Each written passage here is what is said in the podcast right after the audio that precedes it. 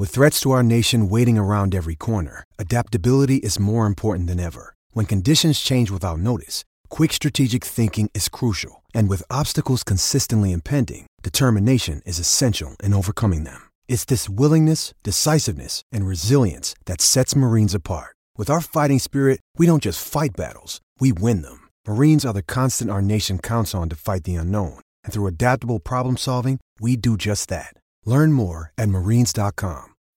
When you need mealtime inspiration, it's worth shopping Kroger, where you'll find over 30,000 mouthwatering choices that excite your inner foodie. And no matter what tasty choice you make, you'll enjoy our everyday low prices, plus extra ways to save, like digital coupons worth over $600 each week. You can also save up to $1 off per gallon at the pump with fuel points. More savings and more inspiring flavors make shopping Kroger worth it every time. Kroger, fresh for everyone. Fuel restrictions apply.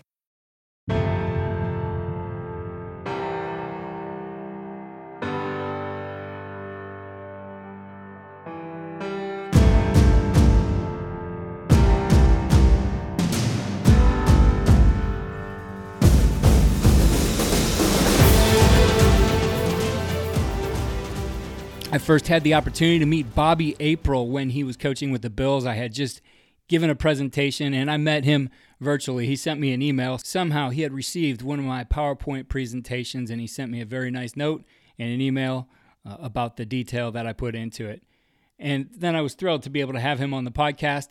He joined Charlie Coiner and I during the 2018 season. And he talked to us about the different ways that he organizes special teams. There's a lot to take out of this one. I know it's one you'll enjoy. Welcome to Coach and Coordinator Podcast.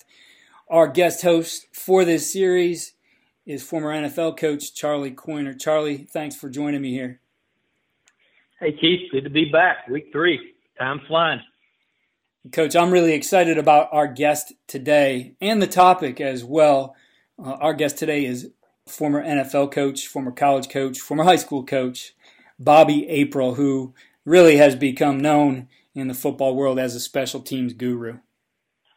Yeah, Keith, I was fortunate enough to work with him at, at the Buffalo Bills, and, and Bobby is as passionate about the game of football and what it teaches, and and obviously special teams, which you know he spent his whole life involved with. So this is going to be a real treat today. Yeah, I actually had a very brief interaction with Bobby April um, back when I was in my early 30s, and I think it was at my second head coaching job, and I just put you know presentation out there. I can't remember who I did it for, but it, it ended up on the internet somewhere, and Coach April saw it, and he was at the Bills at the time. I got this email from Bobby April, I was like, "Wow, is this real?" You know, and, and Coach said, "This is the best presentation I've ever seen on the run game," and you know that meant a lot to me at the time. Really impacted me and that the detail I was putting into it. I thought that was great to get that feedback from coach. And, you know, as you told me, he's, he's just a great guy, a very genuine guy and a guy who is, you know, willing to take time and share with us on this podcast. That's exactly who he is. And, and, you know, my, my experience with Bobby was exactly uh, the same thing as what you're describing there. And, and the thing that I think will jump out, you know, as, as we get him on the, on the phone here a little bit is just – obviously a, a tremendous coach from the overall standpoint of seeing the big game picture and how special teams fit in. But when when I was with Bobby April at the Buffalo Bills, Coach Jauron felt so strongly about Bobby's ability to motivate the team, and and he understood that most special teams in the NFL, Bobby was addressing the entire team for the most part. Maybe the quarterbacks were the only people that he he wasn't in front of at some point in time. Bobby actually conducted a lot of our motivational talks the night before the game. And I want to tell you what, he was inspirational now. I mean, every he would he would always do his homework and it was it was almost like you were going to church a little bit. I mean, it was a you know, we would obviously go over the special teams part of it and talk about the organization for the next day, but he would always finish up with five or ten minutes and it was it was something that not only jacked the team up for the next day, but it also really rallied everyone together as a team, understanding that uh, offense, defense, special teams, the team was really going to need to pull together the next day's game. When you look at Coach's biography, it really reads as one of a guy who is highly motivated, probably just doing excellent work because he really climbed the ranks here and, and made his way around every level. So I'll I'll go through it. He started coaching high school ball in 1976 as an assistant at Chalmette High School in Louisiana. From there, he became a GA at Southern Miss, went on to be the tight ends coach at Tulane. He was at Arizona for six seasons as the defensive line coach and secondary coach. From there, he moved on for three years to Southern Cal as secondary and kicking coach. Then to Ohio State for a year as their secondary coach. And then he made the jump to the NFL. He was with the Atlanta Falcons from 91 to 93, tight ends and special teams. Pittsburgh Steelers, 94 to 95, special teams coach. New Orleans Saints, 96 through 99, on, as a special teams coach. Went on to do the same things for the Rams, 2001 to 3, Buffalo Bills, 2004 to 9. He was also the assistant head coach there.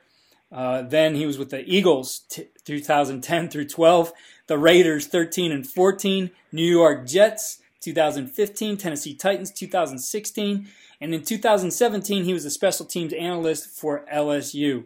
Uh, in that, he was named the NFL Special Teams Coach of the Year twice in 2004 and 2008. And I think for people around football know Bobby, they really view him as a guru of special teams. That's quite a resume. That's all I'll say. Well, let's get Coach on the phone. I'm excited to have him here and, and talk about special teams and get some of his philosophy and thoughts on how you're successful in that area. Coach April, it's great to have you here on the podcast. Charlie and I are both excited to be able to talk some special teams and coaching football with you. Well, thank you, uh, Keith, and, and good to be with Charlie again as well. Good to talk to you, Bobby. excited about having you here. No, no play on words here, but let's get things kicked off, and I'll, I'll turn it over to Charlie for our first question here. Well, Bobby, having having worked with you at the Bills, and uh, you know, it's always a different situation wherever you are. And if you're in high school, you've probably got a situation either where the phases of special teams are all divided up. Maybe one guy has uh, a phase, or, or maybe you've got a guy that's got three of them. However, but even even at the NFL level, you know, I worked as an assistant to to Dave Toub at Chicago, and when I was with you at the Bills, you didn't have an assistant. So there's so many different varieties of, of the way things are set up. But on game day, I, I remember just as being an assistant, game day was always just petrifying to me because you never wanted to you never wanted to look out there on special teams and have 10 and you darn sure didn't want to have 12 so i, I guess the, the first question i'd like to ask you do you have any insight just really across the board about little things that coaches might do to help with game day organization? Yeah, well, the first thing you, you have to do is realize that you, as the play caller, so to speak, you're generally looking out on the field at the situation, at the hash, at the down and distance, and at the opponent's sideline to make a strategic call. If, if, if you're that play caller for a return or where you want to punt the ball, whatever scheme you would be using, you you almost have to be in that position to do that. So consequently, you're not turning around to the team to to count everybody out. So you have to have someone who is responsible for helping you in that area. It, it unfortunately for myself, it's never been a, a, great a great area for me we've had our, our own gaffes on, on that type of thing, and it, it, it's a tough thing to, to get through. I think the biggest thing is to have a, a person that's very competent helping you, whether it's in the press box or on the field, and a head coach that puts a, a premium on the guys guys having responsibility for that area. And it, it's very tough, but one guy, it's very tough to do when they start coming on and off after you've made that call, it can look like an intersection in, in Manhattan. Uh, Absolutely. and it's very, very tough to make that call. And by the time you realize it, it's usually a timeout or you're running somebody out there late. And if you even have that amount of time. So you got to have somebody with you. The players ultimately have to be responsible for it. The ultimate blame is going to go on the coach. So the old saying, if you feed the cats too well, they won't eat they won't eat the rats. if if they're too coddled, and it's always the coach's responsibility. Sometimes they'll let you bear that, and that's a negative thing to say, but it's a, it's a truthful thing to say. So it's got to be instilled in them that this is their responsibility, just like being out there on first and ten if you're starting corner. Bobby, have you ever? Uh, and I've been, you know, uh, Dave used this, and I can't remember if we did it at the Bills or not. I know we did it at Tennessee in 2012 when I was doing it. But have you ever incorporated the dots where the players when you you may have an assistant that's not as well versed, but but they can at least make sure that all 11 dots are or seven of the 11 dots are filled if you got four out there on offense. Have you ever used that system? You know what? I think it's a great system. I, I've never felt, at least in my situation, because I've seen it, I've, it, it goes back a pretty good ways. I've never felt in the situation where I've been, and I've been with a lot of good teams, a lot of great coaches that the culture was such that we I was able to pull a kid from a a, a positional discussion early enough to get him over there. Um, yep. And you know, no complaints about it. I just didn't feel like that was ever our culture, where we had it that that that far in advance we could get guys up and over to the dot. Uh, that's you know that that's a that's a different hill you have to take with an entire staff. One that uh, that I thought was was not worth fighting for. Just it sounds like what you're saying. You're just add one more one more element to it that the that could go wrong. In other words, well, you have to. You know, uh, again, it, it's great.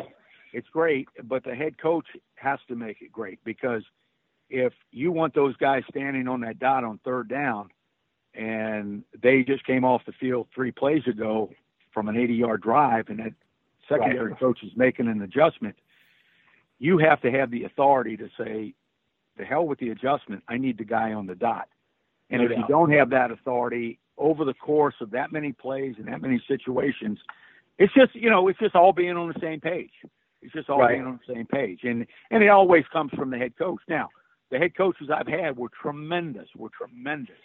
I just, in my own mind, saw that and never felt comfortable to, you know, put that out to the team. I'd rather have taken the bullet the other way than the guys to take the bullet on maybe not having time to make an adjustment.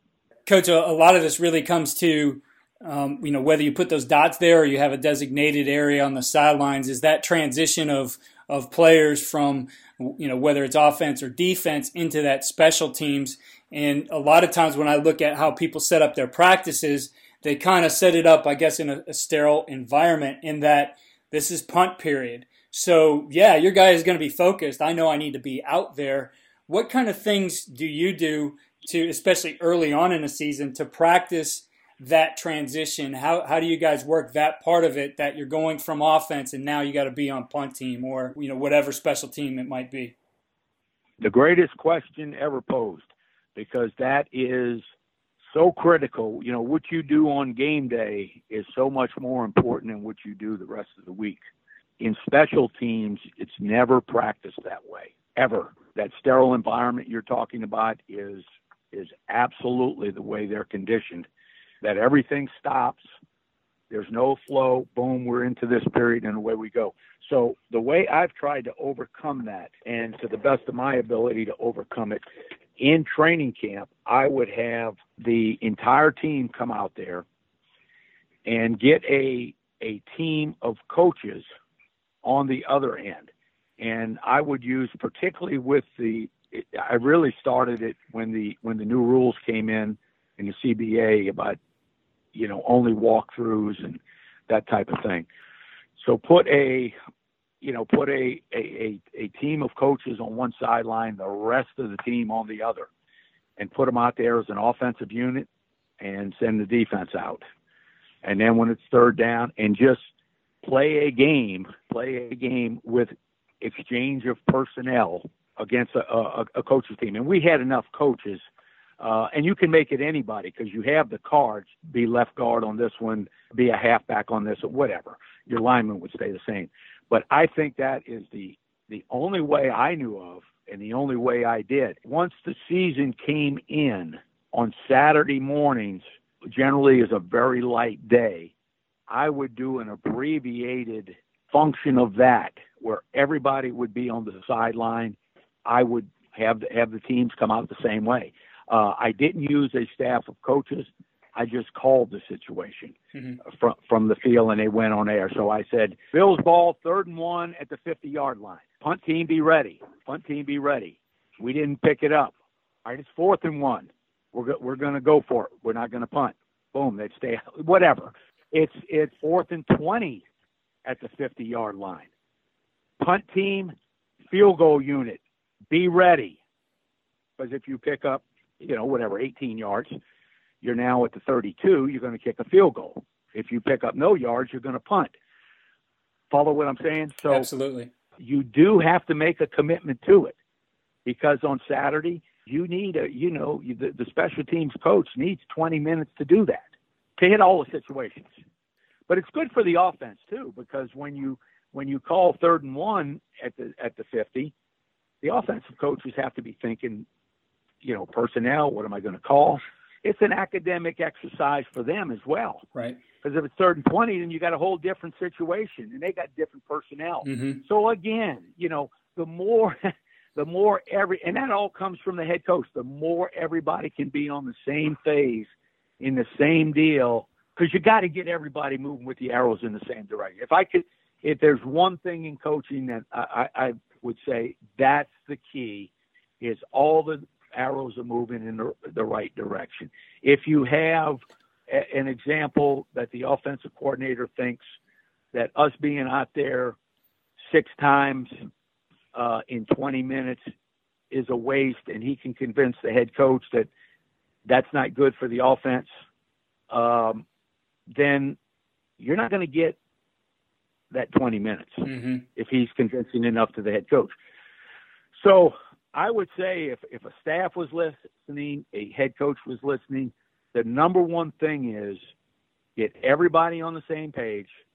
If there's a if there's a discussion about time, because that's what it ultimately uh, gets down to. Right.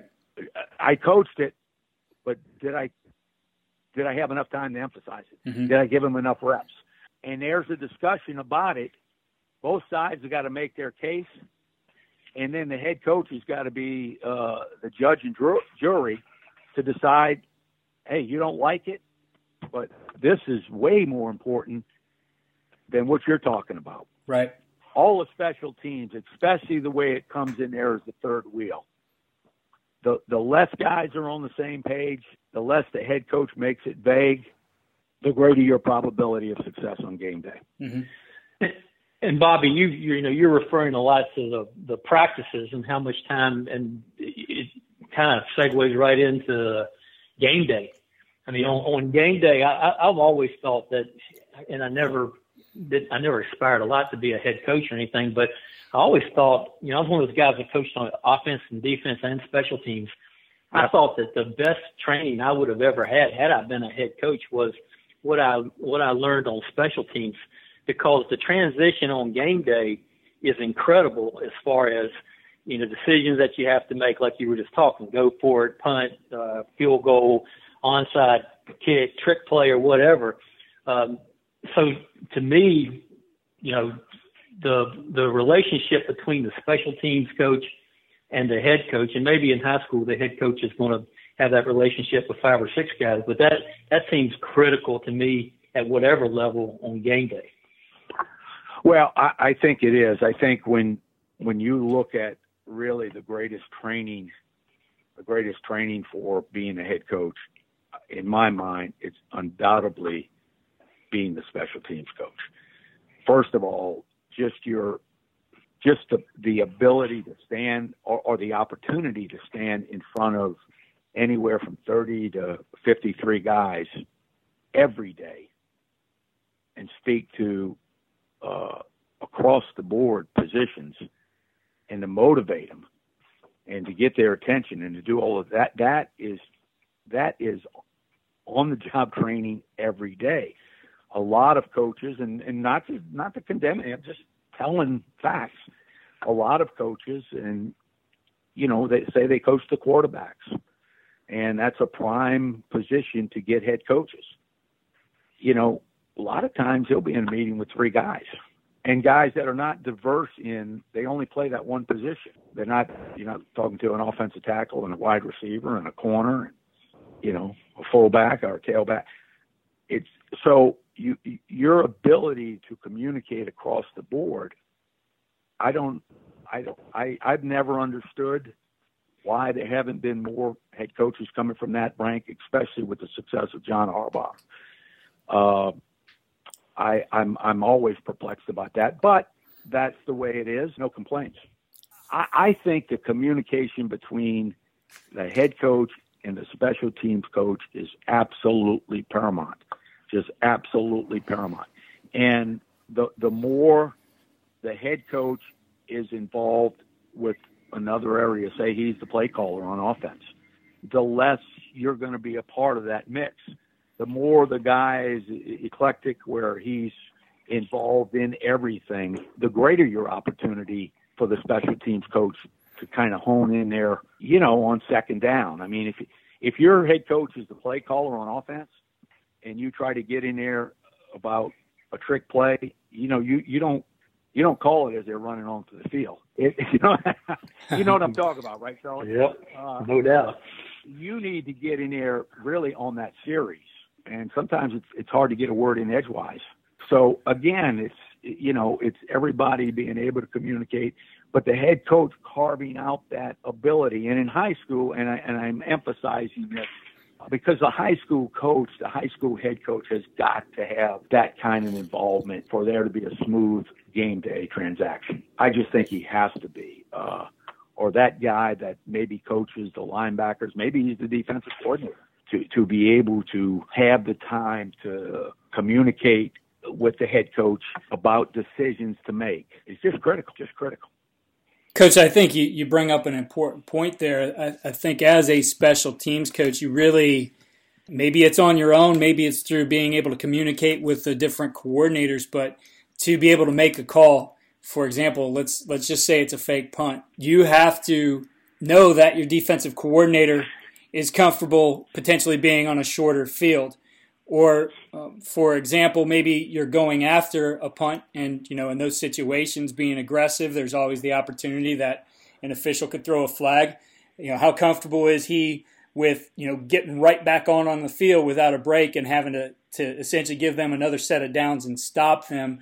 What's the recommendation on how you handle those things? Is it something you know you talk about during the week? Is it something that, you know, do you recommend that there's a short period of time where you can communicate those things and, and have your voice on the headset? What is it that operationally will lead to success or at least coaches being on the same page?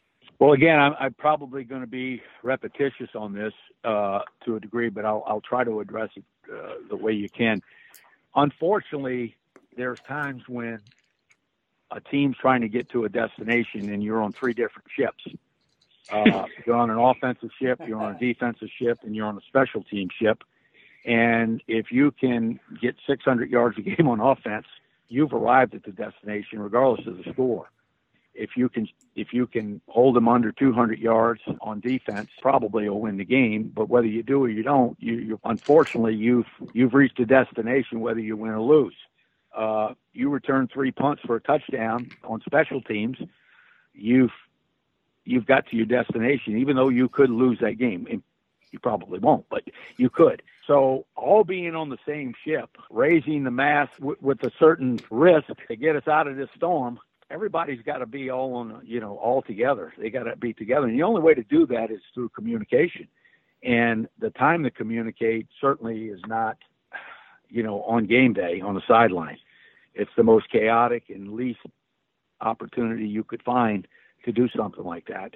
Uh, it's the same way with personnel. A lot of times I've had my own issues with a position coach that thinks that I work for him in terms of personnel. And that's not the case. You, you know, you have to say, wait a minute, I'm not your assistant. I'm not pulling that guy out because you want him to be pulled out. Communicating that strategy of entering a game, I think all three phases should come together, and the head coach you know, you you think there's a there's a real good chance that you should rush every punt. Well, like you said, there's certain risk involved in all of that. Uh, you think there's a real good opportunity to fake a punt. Well, certainly there's there's risk, and and risk can be greater than the execution, and you end up with a you know a bad play. When you walk out of that meeting on Tuesday, I, I mean it, it's already set. It isn't the defense coordinators griping about a roughing because mm-hmm. you stop them on third down. Right. And that happens. I mean, you know, that happens if you're not all on. If again, if all the arrows aren't moved, you know, here's the beautiful thing. I'll, I'll just relate this one. When I was a high school coach, and I coached at the high school I went to, and, and just about everybody there. It was a community school. All the people grew up together. Most of the coaches were from that school. We all had our we all had our hearts in the, to Chalmette football.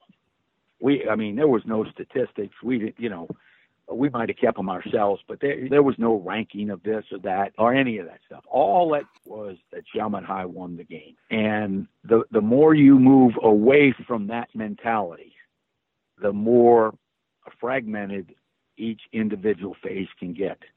And that's a bad thing on game day because just what you're saying happens. You fake a punt, and maybe the defense coordinator, in some cases, may not even know about it. Mm-hmm. Well, for him to be exasperated at that call plays into his defense going back out on the field.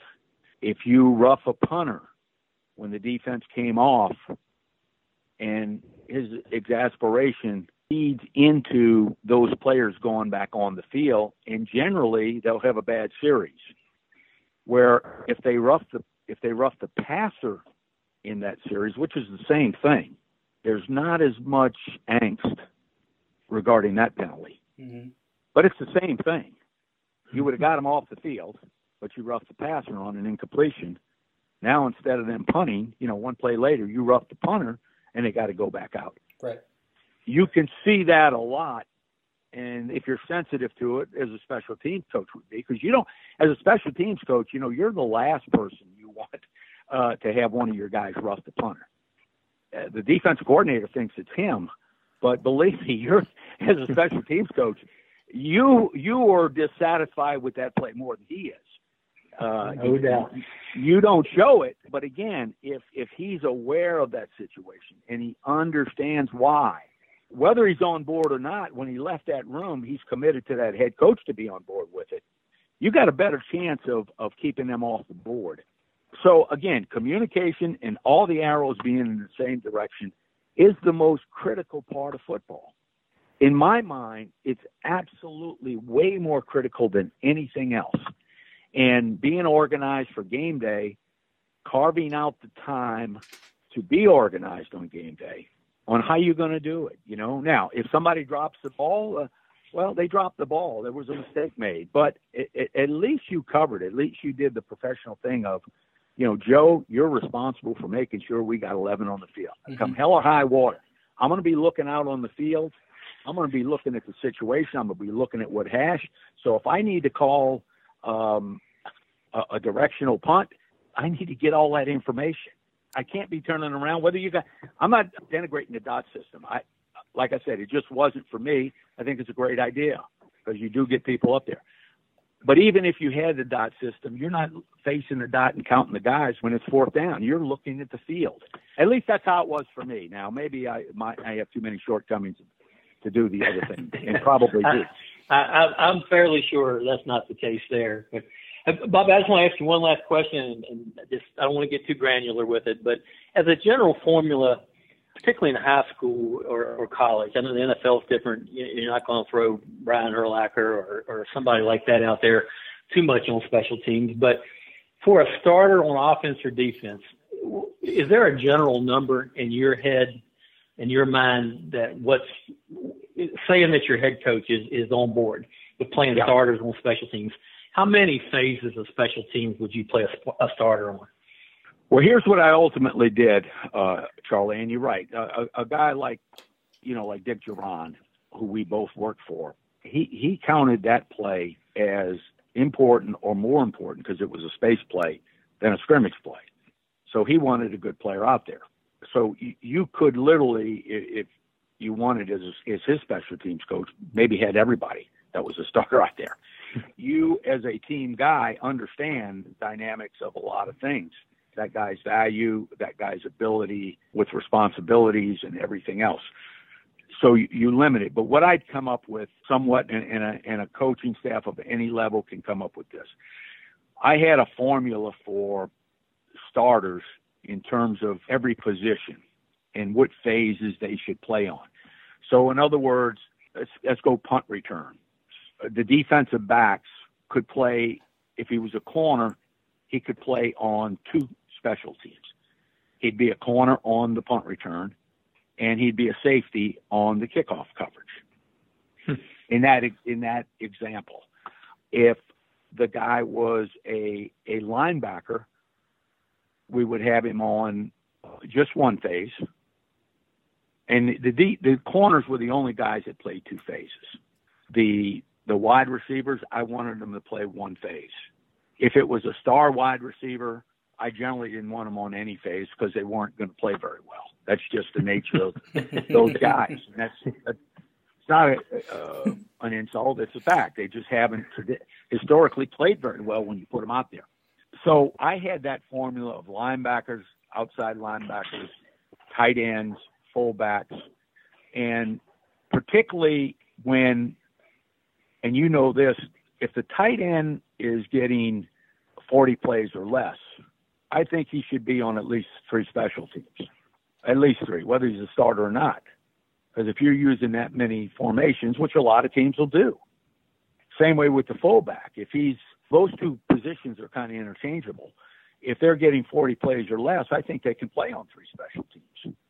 The backup running back can play on three special teams. Those types of things. So I, I had a formula. I can't show it to you in this conversation. You get down with pencil and paper and you say, all right, I want my starting tight end. We play him every play of the game. Uh, I don't want him to play on special teams at all. Boom. Right. That's it. It's done. You know, you kind of know about it early. Going over it with the head coach is the best thing. And then after you've gone over it, not compromising is the best thing. Because the worst thing you can do is present something to the team as a head coach and then and then compromise it and don't do it. It not only hurts the special teams, it hurts the it hurts the credibility of the head coach. Same way with saying, you know, you're going to make this team if you're the best special teams player, you're going to make the team, and then the best special teams player gets cut.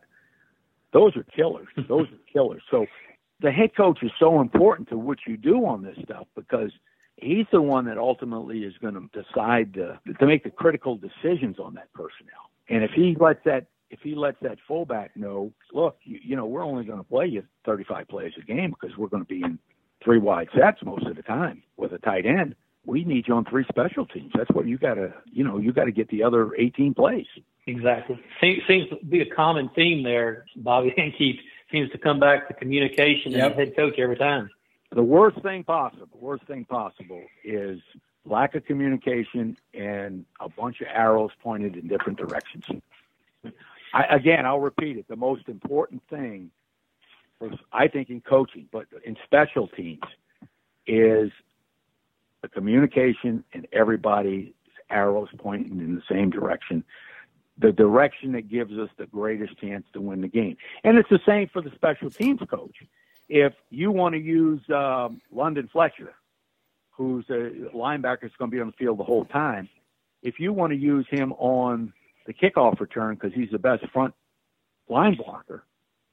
And the head coach says, no, I don't, I, I don't want him coming off of a, a long series and then going back on the field and, and running another, you know, 40 yards to get set up. I don't want that. Then you as a special teams coach have to leave that meeting and you're moving London down to the third team.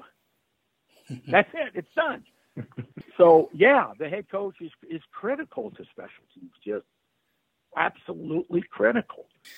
Coach, we really appreciate your time and, and being here on the podcast and sharing some of these ideas. I think there's there's coaches out there who are certainly going to benefit from that. So again, thanks for all your time and everything you've done for the game. Well, thank you. I know we've been more philosophical than anything. I'm going to repeat it the more communication and the more everybody being on the same page. That's the most important thing in coaching. Wow, coach, that was Uh, some great information from Coach April. I think he told us time and time again communication being the key and definitely a theme of the message he had to offer us. But when, when I think of that and think of, of the teams I've been with, the most successful ones have that communication built in. They've accounted for it, they've built a system for it, and they're all on the same page with what's going to happen on special teams it just kept coming up over and over again. And once again, I think Bobby was trying to point that out that you can't say it enough. And and some of it is commonsensical from a standpoint of everybody needs to be on the same page. But but I, but I do believe that if you listen carefully there and you look at every level of football, whether it's the NFL, college, or high school, where special teams is a huge part of it. The, the one thing I kept thinking is that in high school, that really the special teams coach and the head coach are almost probably synonymous, meaning that if you have spread your special teams duties out among you know three, four, five, six coaches, it would be important to sit down as the head coach, but but then take that head coach cap off and put your special teams coordinator cap on, and make sure everybody understood and have your coordinators offense and defense in there also. So it probably would end up being a full staff deal, but as the head coach, make sure that everybody in that room understood that the head coach was the special teams coach too, and that this is the way it's going to be run. And uh, like Bobby was talking about, we won't be making any decisions in the third quarter. We're going to make them this week, and decisions coming from one person, and that will help the game day run much more smoothly. Most certainly. And going back to one of the topics we talked about that idea of practicing the transition of special teams, I, I, feel it's very important. That's why I brought the question up. And what I have to offer to our listeners is our template of what we call the mock game. And we would do this at the college level, it was on Fridays. Um, I did it at the high school level as well. We would do, do it as our Thursday and what most people just consider a walkthrough day, where we would get our guys out there. Uh, sometimes with a scout team in some situations, sometimes it was just to get air, against air but the idea is we had a unit out on the field in a certain situation, uh, and then we would bring out our special teams. So we really started to work that transition and, and get the feel of what the game is like on game day, that flow of the game, and how you get people on and off the field. Because as coach pointed out, you know that sterile environment where we're only working it for this period is easy to focus where you're supposed to be, but in all the chaos and dynamics of a game day, that becomes more of a challenge.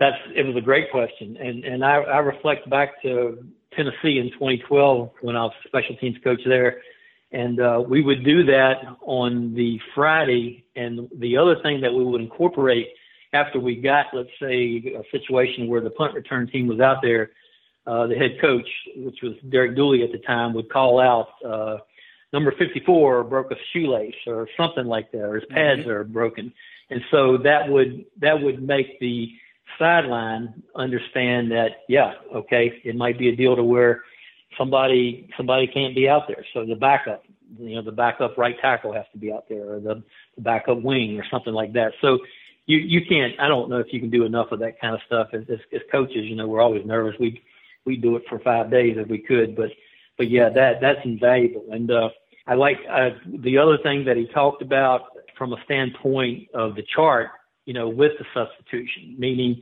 that that's what a professional Bobby is. Bobby's got it down to where, in, in at least at that level, you know, what he thinks a cornerback, you know, how many phases, but not only how many phases a cornerback should play, what phases they should be. So what I'll do is um, I'll get with Coach April on that, and we'll get that typed up, and we'll make sure that we make that available out there on the coaches community site as well as the USA Football site, so that the coaches can go and see exactly what someone who has spent 30 to 40 years of their life as a special teams coach, what they think the substitution and how your offensive and defensive personnel should be used.